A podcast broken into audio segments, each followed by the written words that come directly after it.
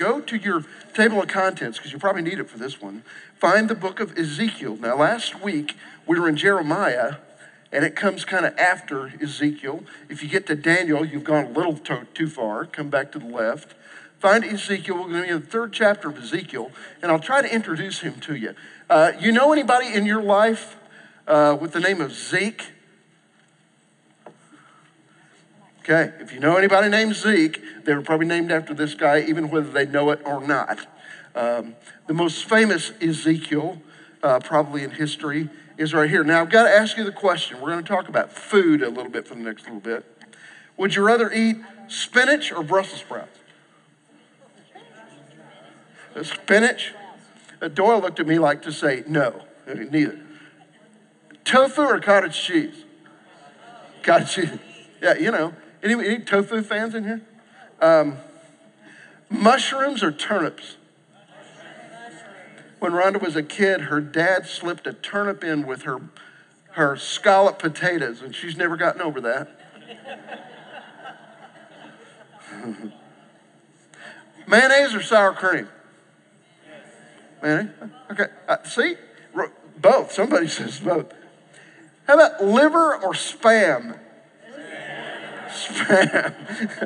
oh, wow. Whew. Yuck. Pea soup or lima beans?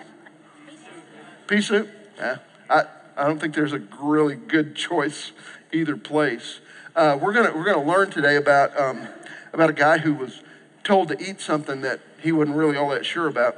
Um, now, if you've had if you're like me, um, you go to a restaurant maybe you've never been before, and somebody orders something and says, "Here, eat this."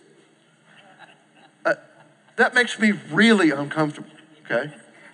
Uh, by the way, if Joe takes you to Cattleman's, don't eat it. Okay, don't eat because he'll put something in front of you that, yeah.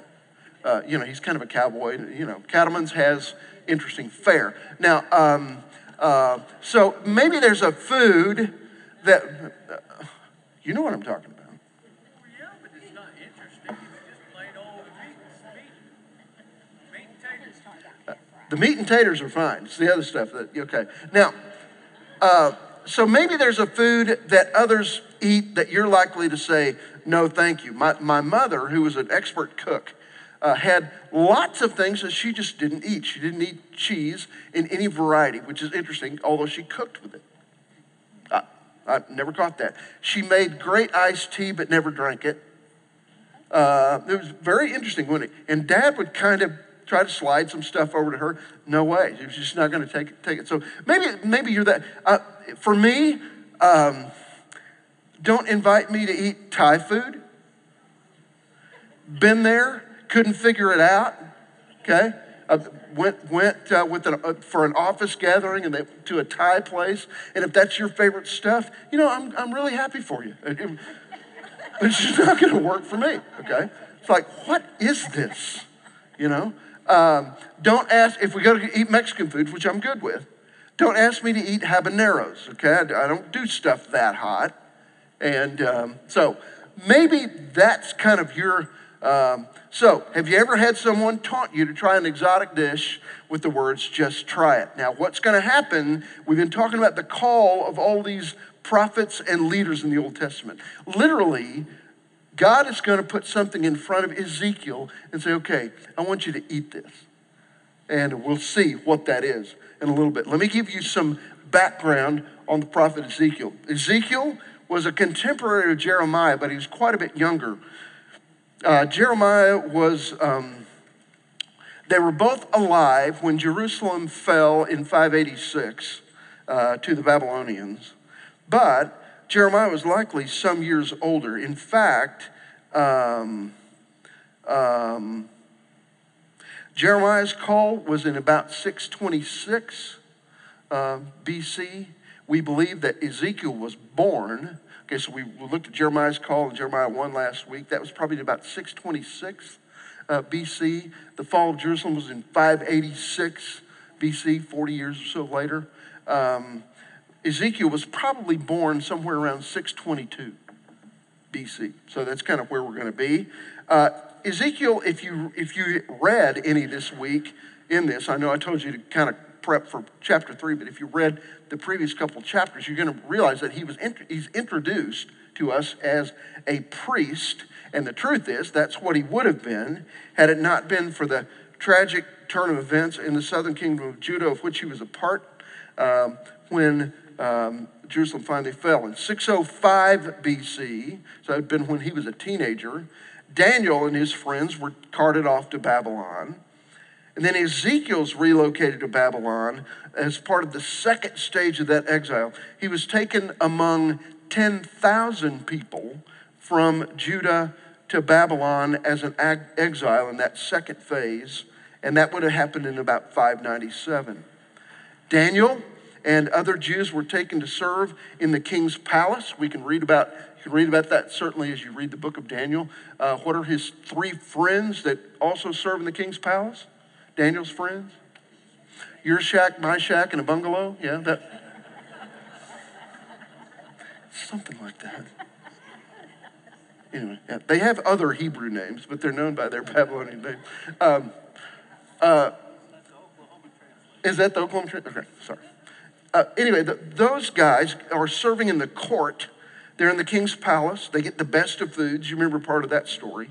But Ezekiel finds himself in a completely different condition or setting. He's going to live among the exiles, so there's 10,000 people or so, along the Kebar River, which is, you can find that in the very first verse of the book of Ezekiel. Uh, and even there, the hand of the Lord was on him and began to talk to him and call him from that place among 10,000 of his peers, uh, fellow exiles, on the Kebar River. Now, the call begins, if you read any of the first couple of chapters here this week, the call begins with an intense display of what Ezekiel describes as the appearance of the likeness of the glory of the Lord. Remember that Ezekiel sees the wheel turning. All right? That's followed by this command, and he says this Son of man, stand up on your feet, and I'll speak to you. That comes in the first verse of chapter 2. And uh, his visions are like some of the others, are going to include both sights and sounds. The sound was the voice of the Lord. The sight was this awe inspiring glory of the Lord, and then an outstretched hand that uh, uh, held out a scroll, and that scroll is going to factor seriously into his call and what we're going to deal with today. Uh, so, so basically, when we pick it up in chapter 3, uh, Ezekiel is, has been seeing a scroll outstretched uh, from the hand of the Lord as the Lord begins to call him. Now, Steve Blair, can I get you to read for us, if you would please, starting with chapter 3, if you'd read the first four verses. And he said to me, Son of man, eat what is before you, eat this scroll then go and speak to the house of Israel. So I opened my mouth, and he gave me the scroll to eat. Then he said to me, Son of man, eat this scroll I am giving you, and fill your stomach with it. So I ate it, and it tasted as sweet as honey in my mouth. He then said to me, Son of man, go now to the house of Israel and speak my words to them. Okay, can I? Somebody at your table, if you don't mind to keep your finger there, because we'll come back to it. We go to Daniel 7. There are a couple things we've got to cover in Daniel. Now, God addresses Ezekiel how? Son of man. Where have you heard that expression before? In the New Testament. It's actually interesting because we've got to spend just a minute here delineating this. It's actually Jesus' favorite name for himself. When Jesus refers to himself, he doesn't call himself typically the Son of God, he calls himself the Son of Man. All right, so okay, so what's the connection here? There really is not a connection here. Um, this is uh, this title that God uses to describe, to, to call out to, to Ezekiel, and he's going to call out to him using these terms 90 times in the book of Ezekiel. Son of man, do this. Son of man, do that. All right? But that's not the same reference. It's not uh, capitalized like it would be um, uh, if, if it were um, referring to what the Gospels refer to, as Jesus refers to. Now, what, when Jesus calls himself the Son of Man, he's making a not at all veiled reference to what Jeremiah predicts in Jeremiah thir- uh, 7, and I think it's what, verse 13 and 14? Yeah. Mind read that, Steve? Sorry, like I said, Daniel 7, verse 13 and 14. I was flying by the instruments there for a minute. Thank you. In my vision at night I looked, and there before me was one like a son of man, coming with the clouds of heaven. He approached the Ancient of Days and was led into his presence. He was given authority, glory, and sovereign power. All peoples, nations, and men of every language worshiped him. His dominion is an everlasting dominion that will not pass away, and his kingdom is one that will never be destroyed. Does that sound like it's describing a young preacher with a beard that's living with 10,000 exiles in Babylon by the Kebar River? It sounds like a unique description, doesn't it? So when Daniel describes the Son of Man, capital S, he's talking about Jesus from 600 years or so before his birth. And he's saying, He's coming, He's coming.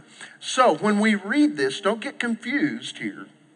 Don't get confused. When you read God calling Ezekiel Son of Man, that's just a reference to his humanness, to his mortality. When Jesus uses it, okay, I, I'm, make, I'm not making a stretch at all if you, if you understand the New Testament. When Jesus uses the term Son of Man, he's using it to refer to what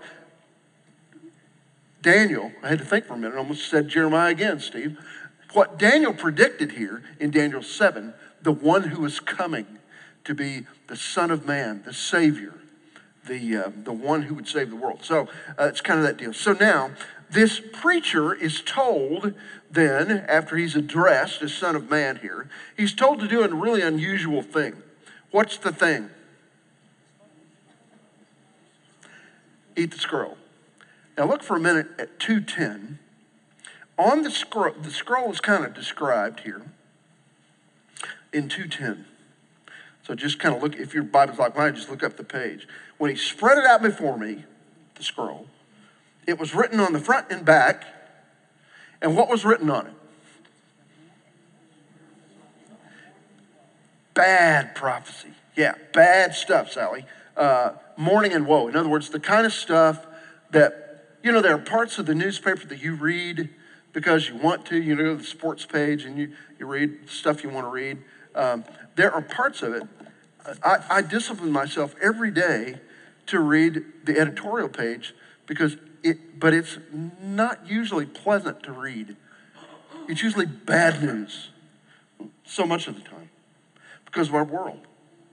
What was written on both sides of this scroll was bad news, predictions yet to come. And God holds that out to him. He's read it, and then God says, Eat it. Beginning of verse 1, and we're going to see how he responds to that. Now, if you look at verse 2, uh, Ezekiel is obedient, or you can put the word compliant. He does it. Now, I did a little bit of research here, and if those of you who are smarter than me or, or more read or more, more uh, versed than me, if I've got this wrong, um, write me and I'll write everybody and let them know. But I, I, I think I'm right. This was not, did you ever eat paper in school? Chris, I guarantee you ate paper in school. Probably in my class you ate paper. Okay. Uh, uh, uh, by the way, it's hard for me to call him Chris, although I think I've always called you Chris, haven't I? Everybody else calls you Tobin, but I, you know. Uh, if you ever ate or watched students eat paper in school, Sally, when you were teaching? Uh, you know, why, but okay. This is not that kind of paper. This is not made out of wood pulp. It's not even made out of papyri. That's not going to come till later. Now, you're the History Channel expert. Find out if I'm right on this. I think I'm right on this. That what a scroll would have been written on is known as vellum. Vellum, which is some kind of animal skin. In fact, by, by definition, vellum means calf skin. It's, it's similar to when you order veal at Cattleman's, okay? You're ordering baby cow, all right? Uh, I think, am I right? Isn't it veal calf, okay? This is calf skin that's been um, kind of uh, dried and, and cured to be able to accept ink. And ink was weak and the vellum was weak. It actually literally, they could wipe it off. Uh, it, was, it didn't bite nearly enough even in those days. But so um, when Ezekiel is asked, eat this, he's not eating paper. He's eating dried calf skin. Make you hungry? Huh? Ah, no, it wasn't like jerky at all. You can go there if you want to, but it wasn't jerky. Okay? It was nasty, is what I'm trying to, okay? It, can you imagine in that couple of moments? I, by the way, uh, if I look a little bleary eyed this morning, Rhonda does, we've got six extra people in our home this morning. Uh, our kids are here. It's wonderful. And uh, we've been loving on a seven month old this morning for a while. And, uh, but, you know, lots of stuff that I put in front of Violet, who's six, she will say, well, that's yucky. Aren't you glad? Aren't you glad that Ezekiel was compliant and didn't say when uh, God put this in front of him, oh, no, that's yucky? He could have. He probably thought it, although I'm not sure how the word yucky translated into Hebrew, but probably thought it. But he was compliant, he was obedient. He did what God told him to do. And so, let's read verse 3 again. Here we go. He said to me, Son of man, feed your stomach, fill your body with this scroll which I'm giving you. Then I ate it, he says, and it was sweet as honey in my mouth. Interesting. For the preacher here, for this preacher, for this prophet, God's word was to be his spiritual nourishment. Now, there's a couple of references that I want us to go to, and I, I, want you to turn there with me. So, turn back to the very middle of your Bible, to Psalm 119. It's the longest chapter in the Bible. How do we know that? Well, we know that because you're going to go to verse 103, and it still isn't done. Okay, so 119, 103. All right. Psalm 119, verse 103. So, you're going to go back to the left about a quarter inch, depending on how big your Bible is. And here's how David describes the Word of God. How sweet are your words to my taste. Yes, sweeter than honey to my mouth. Now, uh, go with me also, if you will, the opposite direction. Let's go to the first book of the New Testament, Matthew 4, and see what Jesus has to say about it. Verse 4, you've heard this. Matthew 4 4. He, Jesus, answered and said, It is written, Man shall not live on bread alone, but on every word that proceeds out of the mouth of God. God's word was to be Ezekiel's food. It became Jesus' food, and it ought to be our spiritual food. God's word. I have found that the older I get, the more, okay, you could argue mature, although I know that's debatable, the more I crave spiritual food. Uh, I, I, literally, uh, it, it's hard for me to go without it on a particular day. In fact, if I get to the middle of the morning and I haven't stopped to read it, it meaning God's word, my spiritual food, I feel it. I feel anemic. I feel weak. Okay? And that's a good thing. God, through his son, said, Man doesn't live on bread alone. Ezekiel eats it here. And he's the, implied here in verse 3 is that he's to fill up on the Word of God. But as yucky as he thought it would be, he's surprised by how it tastes. Eating this vellum with woes and judgments written on both sides of it. How does it taste?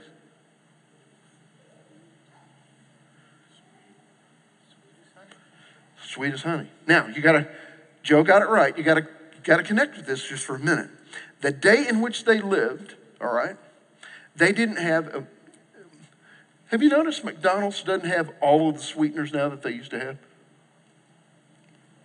If I go in to buy McDonald's tea, which I like, I have to take my own sweetener because I drink in my tea the pink stuff. What do you drink in your tea? The yellow stuff. Now, they got the yellow stuff, but I don't do the yellow stuff in tea. It's just a matter of personal taste. What do you put in your tea? Do they have it at McDonald's? Nothing. Okay, you're, you're not helping me at all, all right? The real deal. You want sugar in yours if you're going to put anything in it, okay? Uh, all right, now here's the deal there wasn't high fructose corn syrup in Ezekiel's day, there wasn't the yellow stuff, nor the pink stuff, nor even the blue stuff. Do they still sell the blue stuff? Do they? Rhonda uses the green stuff, and it's really quite nasty. I don't care for that at all. Stevia or stevia or whatever. Real men don't use anything. Okay, spoken as a true Texan. I like that. Here's the deal. If you wanted something sweet in Ezekiel's day, you had one option honey. And it was a delicacy. It was what they most desired. In fact, you'll hear it all over the Old Testament, especially when they talk about craving something, they're craving honey or the honeycomb, or when they're talking about something being really sweet. Joe? Right in here, I, I have a question. Okay? You're talking about daily bread and all that. Could that be part of the Lord's Prayer? Not talking about bread, bread, but our daily bread? He, he's asking, could the discussion of, of um, uh, man does not live on bread alone, could that be a part of the Lord's Prayer? Now remember, that, that analogy carries through a lot of the New Testament, certainly to, um, uh, to the, um, uh, the Lord's Prayer. He's actually in the Lord's Prayer talking specifically about food. But you could, if you wanted to extrapolate, you probably could. The, the idea is, though, in, in a couple places, if you read John 6, he calls himself the bread of life. In John 13, when he initiates the Lord's Supper, he says, This is my flesh, when he hands him the bread. So there's all kinds of analogous things here. Now, so when Ezekiel says, This tasted like honey to me, not only was that a good thing, but it was the good of the good of the good of the good. This tasted like honey to me. I expected it to not taste quite like jerky. And it tasted like honey to me. It was sweet in my mouth. Now, that is a, that is a statement here in verse 3, I think, of um, uh, what would happen for the rest of Ezekiel's life. The Word of God, the proclamations of God, even hard things about Scripture become a delicacy to him. And it tempers and, and, and colors the way he lives his life. Now, I'm going to say to you if you haven't yet, if you haven't yet, by the way, if you can read about this in Matthew 5, where Jesus says, um, Blessed are they who hunger and thirst after righteousness, for they will be filled. I think there's an implication there that you can choose what you will hunger for. You can choose. You've got a choice what you'll hunger for. And what I'm going to advocate for you is to develop, cultivate a hunger for the Word and the words of God, like Ezekiel did. My prediction is, according to Psalm 119 and according to Ezekiel 3, it will become sweet to you if you will let it. If you'll let it. Now, look at verse 4. God is going to say, as part of his calling here, God is going to say, There are some things I want you to do. Son of man, remember he addresses him there that way again. Go to the house of Israel and speak with my words to them. So the idea here is uh, there's three essentials here. If he's going to convey God's message, okay, he's going to have to go. Okay, he's going to have to go, and this is true in any era. This isn't just for Ezekiel. This is for you and me. In any era, if God is calling me to, to deliver a message of some kind to someone, He's first going to say, go. And then, secondly, He's going to tell me to whom. Okay, you need an audience. In this case, who was Ezekiel's audience to be? Israel, God's people, Ezekiel's own people. Many of them, most of them, who had been carted off to Babylon, like Ezekiel was. By the way, the ones that were still spoken to, preached to, predict, uh, prophesied to, that stayed back in uh, Jerusalem, do you remember who, who their preacher was? Jeremiah. He preached to the ones who didn't get carted off to Babylon, and it was not a good gig. That's why they called him the weeping prophet. He had a rough time in Jerusalem. So Ezekiel is going to speak to uh, exiles of his own people, and then so you're going to need to go. You're going to need an audience, and then you're going to need God's message. And and God gives him a promise here that He's given to us in other places. He gave it as we studied it. He gave it to Moses. He gave it to um, uh, certainly to Jeremiah. We looked at last week. God said, if you're worried about what you're going to say, you don't need to be because I'm going to put my words in your mouth. And remember, he'd already experienced God's word is sweet. Okay? Okay, so he's going to he's going to do that and, and he, will, he will satisfy then. Now, Steve, since you are going to be with us for the rest of the hour, all right, at least if you leave today, I'll know why. Read verse 5, 6, and 7, will you? You are not being sent to a people of, of obscure speech and difficult language, but to the house of Israel. Not to many peoples of obscure speech and difficult language whose words you cannot understand. Surely, if I had sent you to, they would have we Cutting seem out? to be cutting out. Okay. Keep at it. Surely I had, if I had sent you to them, they would have listened to you. But the house of Israel is not willing to listen to you because they are not willing to listen to me. For the whole house of Israel is hardened and obstinate. Okay, now, who is Ezekiel's primary target audience according to verse 5? And verse 4 as well. His people. His people, Israel, okay? Those that are around him, that he's living around here in exile, okay? So, he says to Ezekiel, this is interesting. He says, You're not going to be sent to a people with unintelligible speech, but with those who talk the same language that you do. Now, is that a good thing or a bad thing? You would think at first blush that it's a really good thing. Okay. I was with a guy um, early this week who's recently come to work for us at the university who spent three years in China, most of that time just learning the language. I, I get to thinking about how much work he had to do before he was ever able to share with anybody, just learning the language, learning how to, how to communicate. I have a friend who died this last week, lifelong friend of my parents, who uh, lived and worked for 40 plus years in Japan as a missionary. He went in in the 50s. Now, if you remember when the 1950s were taking place, it wasn't long after, uh, not that long after the ending of World War II. And this man and his wife raised their family in, in Japan. And when uh, Brother Crutlow, his name was Orlo Crutlow, when he would tell me about his life there, you probably met Crutlows back in the day, didn't you? He would talk about how he had to create, once he learned the language, then he had to create um, the word, create a word or an expression or, or a description of the word sin because they had no word for sin in their language. So they had to create that. How could you share the gospel without talking about God's remedy for sin? So Brother Crutlow had to do that for all those years.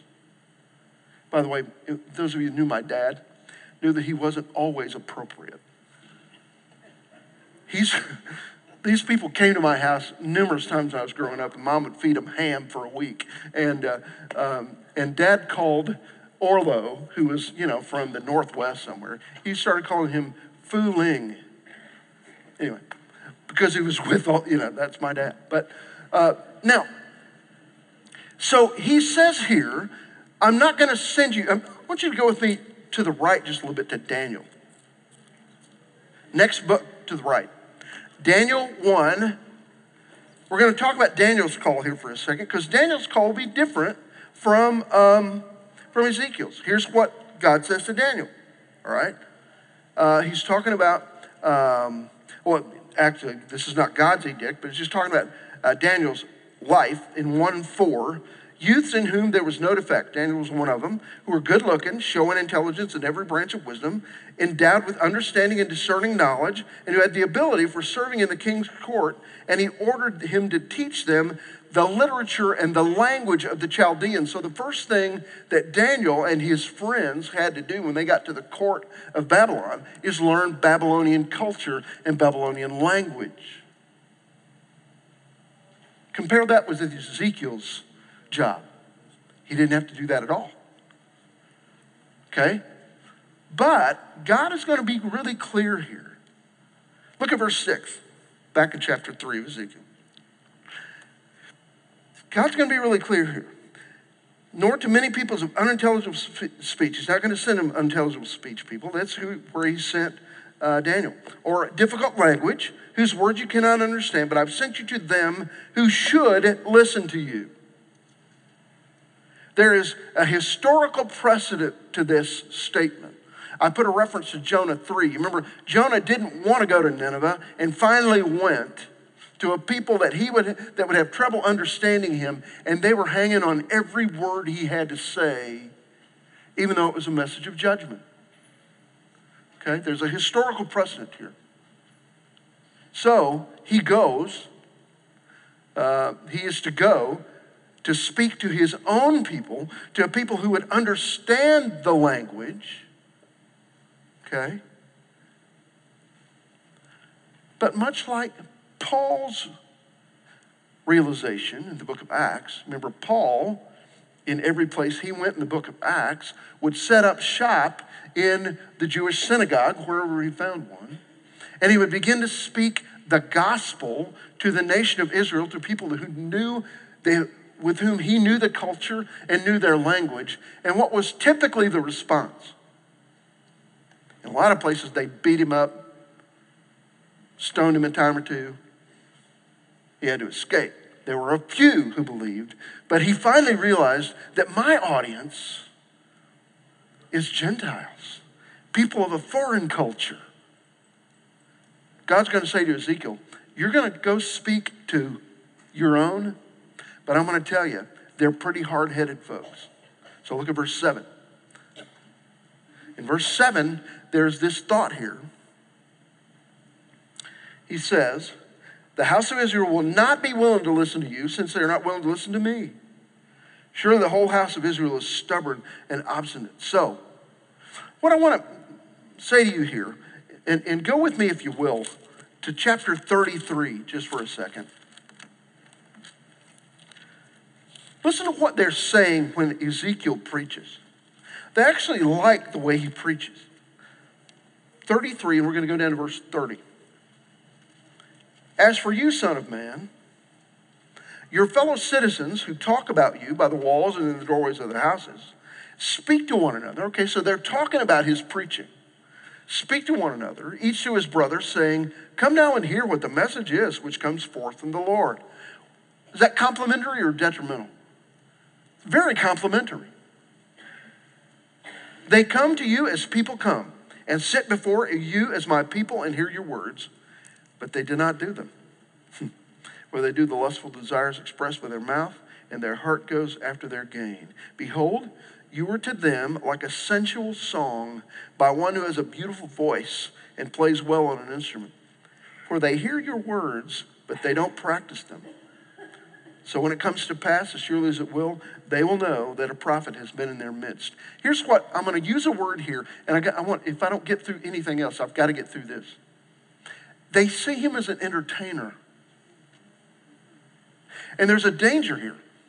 They see Ezekiel as an entertainer. Do you see how God described their response to his words? This guy is really good. In fact, you notice over there in 33, come with me to hear Ezekiel preach. Catch that? Okay. Now, what I've got, I, I can't resist the temptation of doing is think about the latest and greatest preacher on the tube today or in churches today. Who is everybody flocking to go hear? And the issue is that preaching has to be more than just entertainment, even though that's a part of it. God is going to say in 1 Samuel, he's going to say to Samuel, again, and remember, when they're asking for a king instead of you, remember, they're not rejecting you, they're rejecting me. He's going to say the same thing to Ezekiel. He's going to say, You're going to preach, and they're going to love your preaching, but they're going to reject it. And when they do it, you just remember, they're not rejecting you, they're rejecting me, just like they have before. Now, we've got to kind of get this. There's a danger here.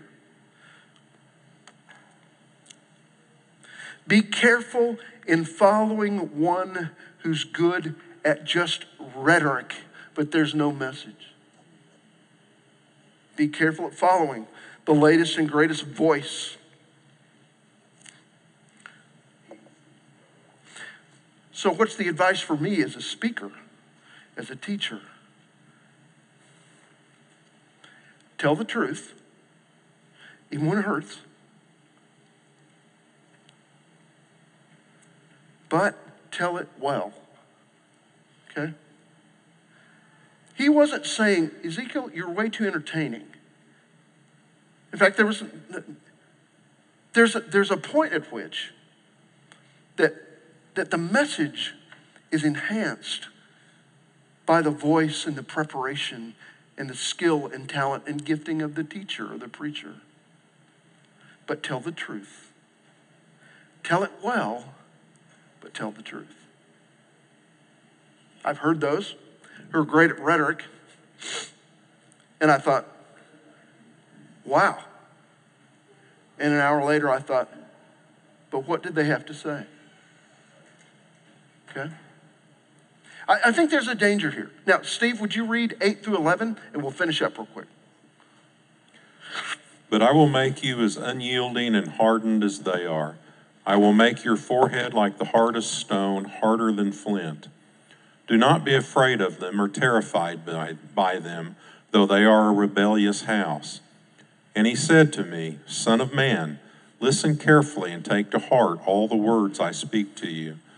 Go now to your countrymen in exile and speak to them. Say to them, This is what the sovereign Lord says, whether they listen or fail to listen.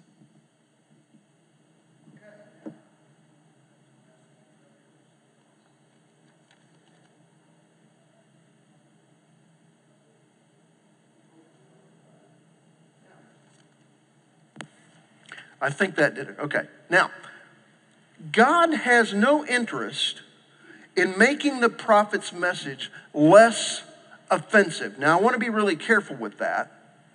And I got to get this because God is not saying, I want you to be offensive for the sake of making an offense. Okay? It, I, I want to be really careful with that. Our church does really well with this of, of writing that, that uh, careful line um, between telling the truth and, and causing an offense. He says, Ezekiel, you're to be, but he does say this if you catch it. He talks about flint. Did you catch the word flint? He's saying, You're going to go to a hard headed people, and I'm going to tell you, I'm going to make you just as hard headed as they are. I'm glad that God has put in my life over the years some fairly hard headed people who told me the truth. Now, not being offensive for offense's sake, Ephesians 4:15 says that you and I need to speak the truth in love, but speak the truth nonetheless. That's kind of the idea here. All right? The word that the name Ezekiel literally means God hardens. In other words, he literally, his name means hardhead. I've chosen you because you're going to a hard headed people, and I know you're hard headed just like they are. So that's a good thing. So, God has no interest in making the prophet's message less offensive. And as he kind of deals with it, Ezekiel continues to deal a little bit with what the rest of our, our heroes in this whole study have fear. It's a common reaction to God's call. And so he goes back to him, verses 10 and 11 that Steve read a moment ago. And he says, Okay, you have taken God's word into your stomach. Now I need you to take it to heart. To heart. Okay, here's my last thought. You heard it last week uh, as uh, Cliff Sanders spoke to us in the last couple of weeks. One of the things I've heard him say a few times in my lifetime, and you heard him say last week, I believe, is that the, the proof in the pudding in the teaching, okay, is not how good the teacher is. Did you catch him say that last week? It's not in how good and how effective and how, how, how slick and communicative the, the teacher is. The proof in it all, whether or not the truth connects, is in the soil. That's Jesus' parable of the soils, remember? The seed and the sower? He says, if it connects with you, it will be because the soil of your heart has been tilled and made ready for the seed. Here's my question What kind of soil are you? What kind of soil are you? Now, remember, with this, this whole series, we've been talking about what God is calling you to, and I'm going to say it again. God is calling you to something, regardless of your age, regardless of your, your experience, and regardless of how busy you are. Is your heart soft to take his message to heart? All right. Next week, we're gonna we're gonna meet Amos. Amos. And if you'll read what you can of Amos, but we're gonna park in Amos 7, talking about the call of God to Amos. I think we'll have fun with this one. He's an interesting guy. Um, and we'll learn a little bit about Amos. Okay? Have a great Sunday.